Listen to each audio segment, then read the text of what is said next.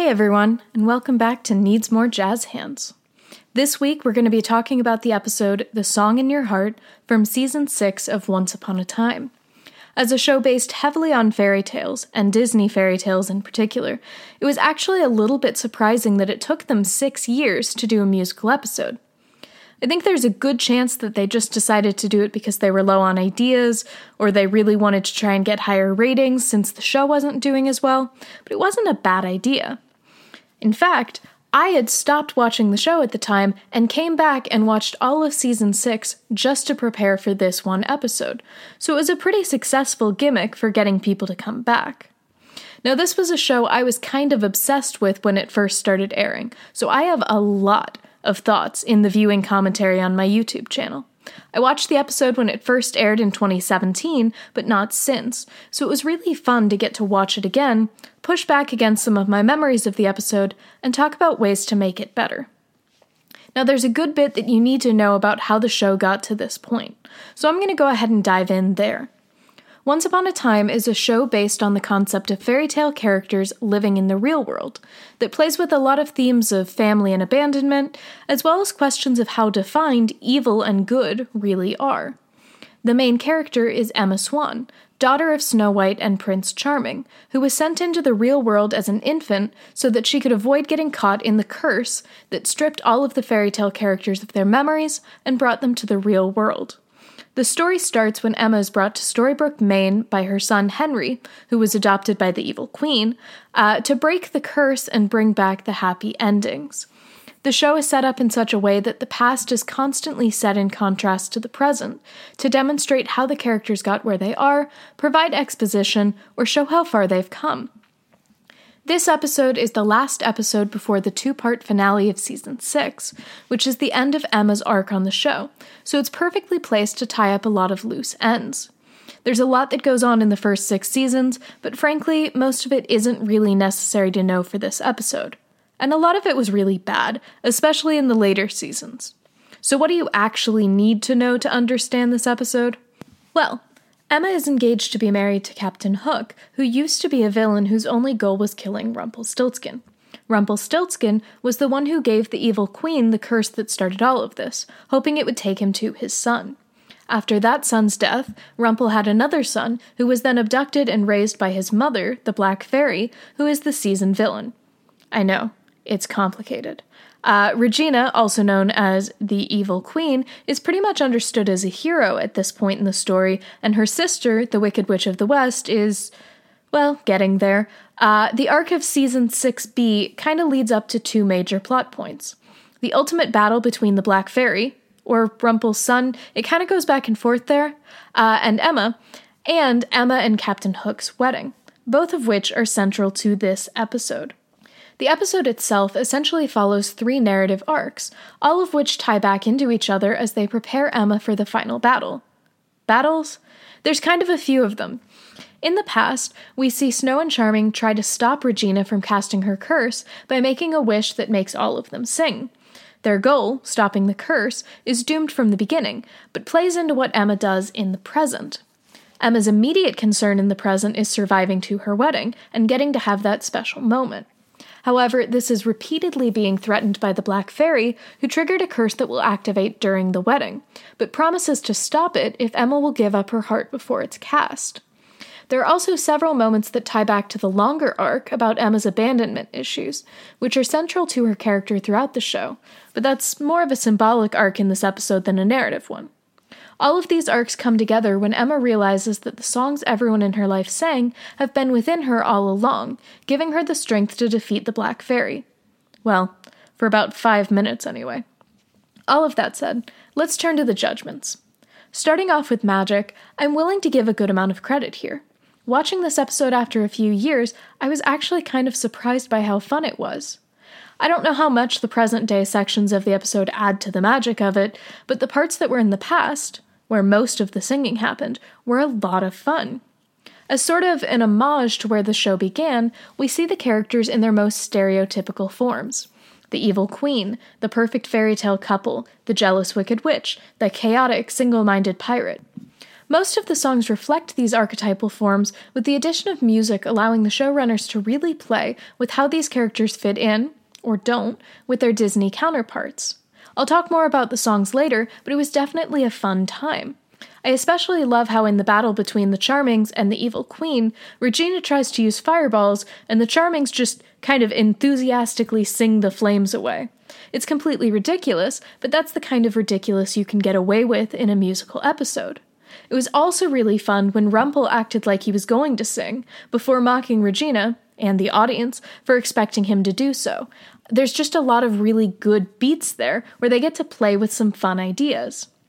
I'll also say this is one of the best structured episodes, really leaning into the before and after of the time jumps, directly jumping from a song in the past to the character in the present, and how they act either similarly or differently from how they would have pre curse.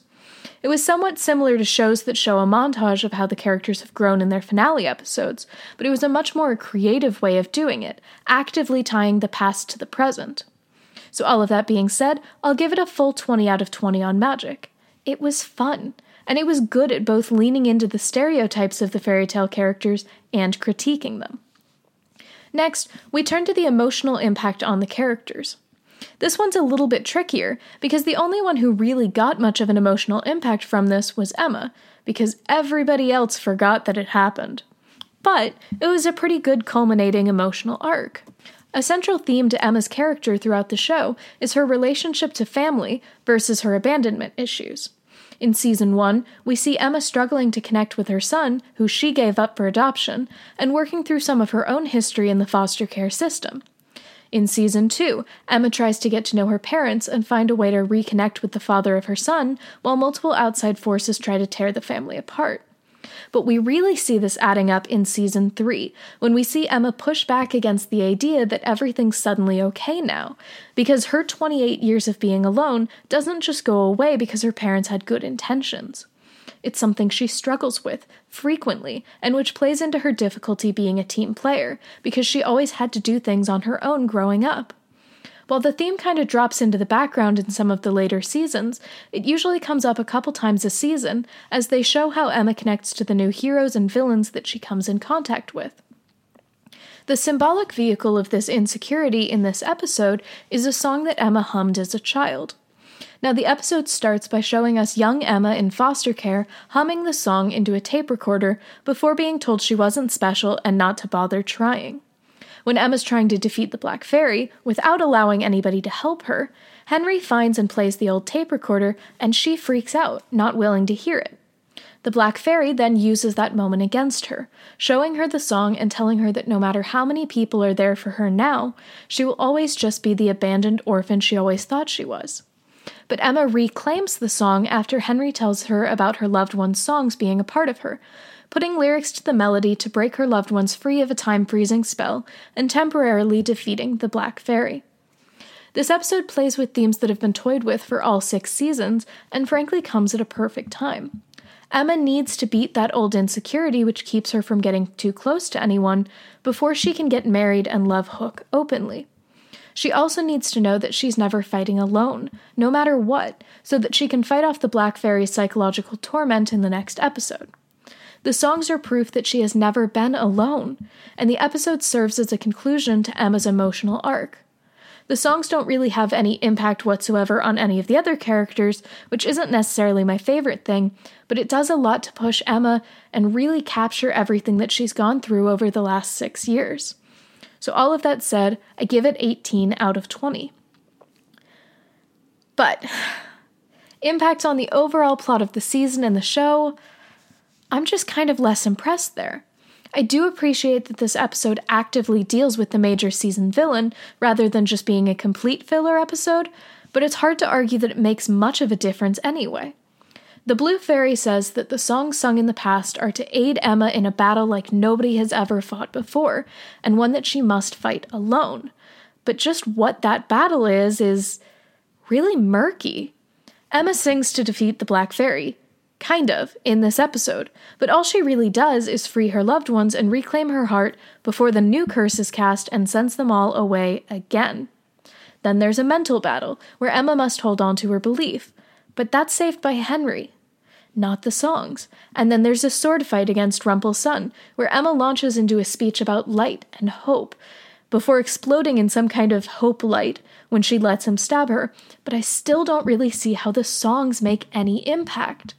So it kind of seems like the songs just helped Emma in a battle that didn't really mean much in the grand scheme of things, seeing as there were then two other battles to fight that weren't largely impacted by these songs. So, with that being said, the musical episode kind of is just a filler episode. Other than knowing that another curse was cast, you can pretty much skip over it, especially if you don't care about the Captain Swan wedding, and it won't impact the story at large all that much. So, this is going to be the big downfall of the episode's score 5 out of 20. I just, I don't see how this one episode impacted the plot much at all. Turning to happier topics, let's talk about the music. Powerful Magic is a great song that really captures the Disney princess vibes while also showing Snow and Charming as a united team, which is a pretty rare thing for a Disney princess song. There are very few songs featuring both the princess and their love interest in any Disney movies, and fewer still where they're united towards a common purpose. I really love that we get to see that side of them, and I really enjoy how much Charming is loving his amazing singing voice. I also love Revenge is Gonna Be Mine. Hook's song feels like Hook, and it's the first time somebody sings in this episode without questioning why they're doing it. He just runs with it, pulling in everyone else in the bar for some fun choreography and telling Snow that she just needs to wait for the next verse. It's a great setup and really captures the drama of this character. I love these songs because they feel like they're characters, and they do a great job of representing who they are at this point in the story. I also really enjoy Wicked Always Wins, but frankly, Zelena's role in this episode is kind of minimal, and she doesn't actually fit the mold of somebody who loves and supports Emma unconditionally. But it's a good song, so I'm here for it. Now, those are the good parts of the music. I really, really enjoy those three. Unfortunately, I really, really hate the Evil Queen song.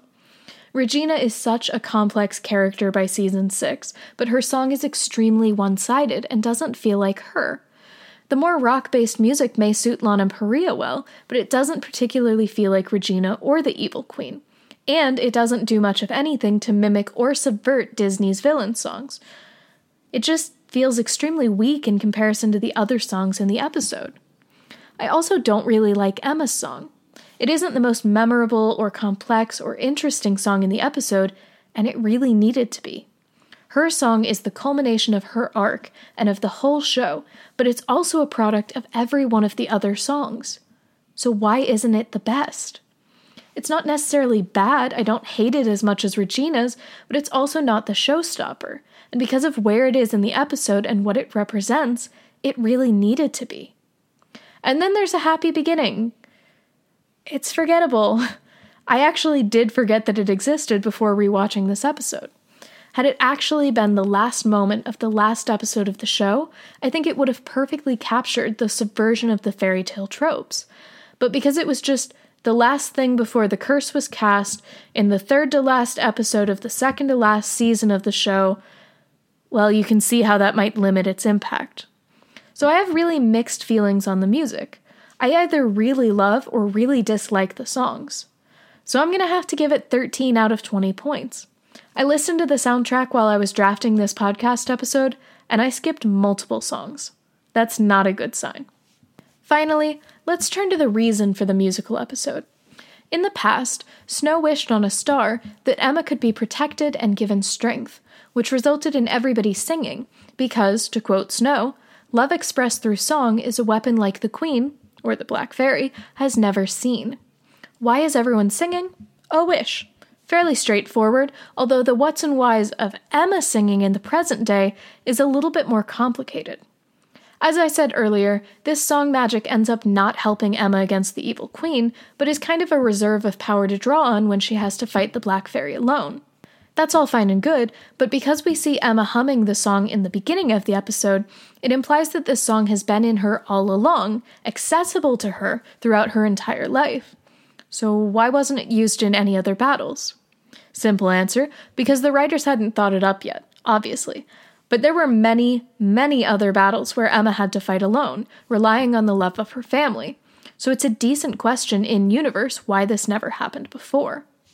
I'd be okay with the idea that it was always in Emma, but it was pushed so far down in her by foster care that it could only be accessed again when it was brought up. But that brings me back to something I complained about in my reaction video. Emma kept the tape recorder.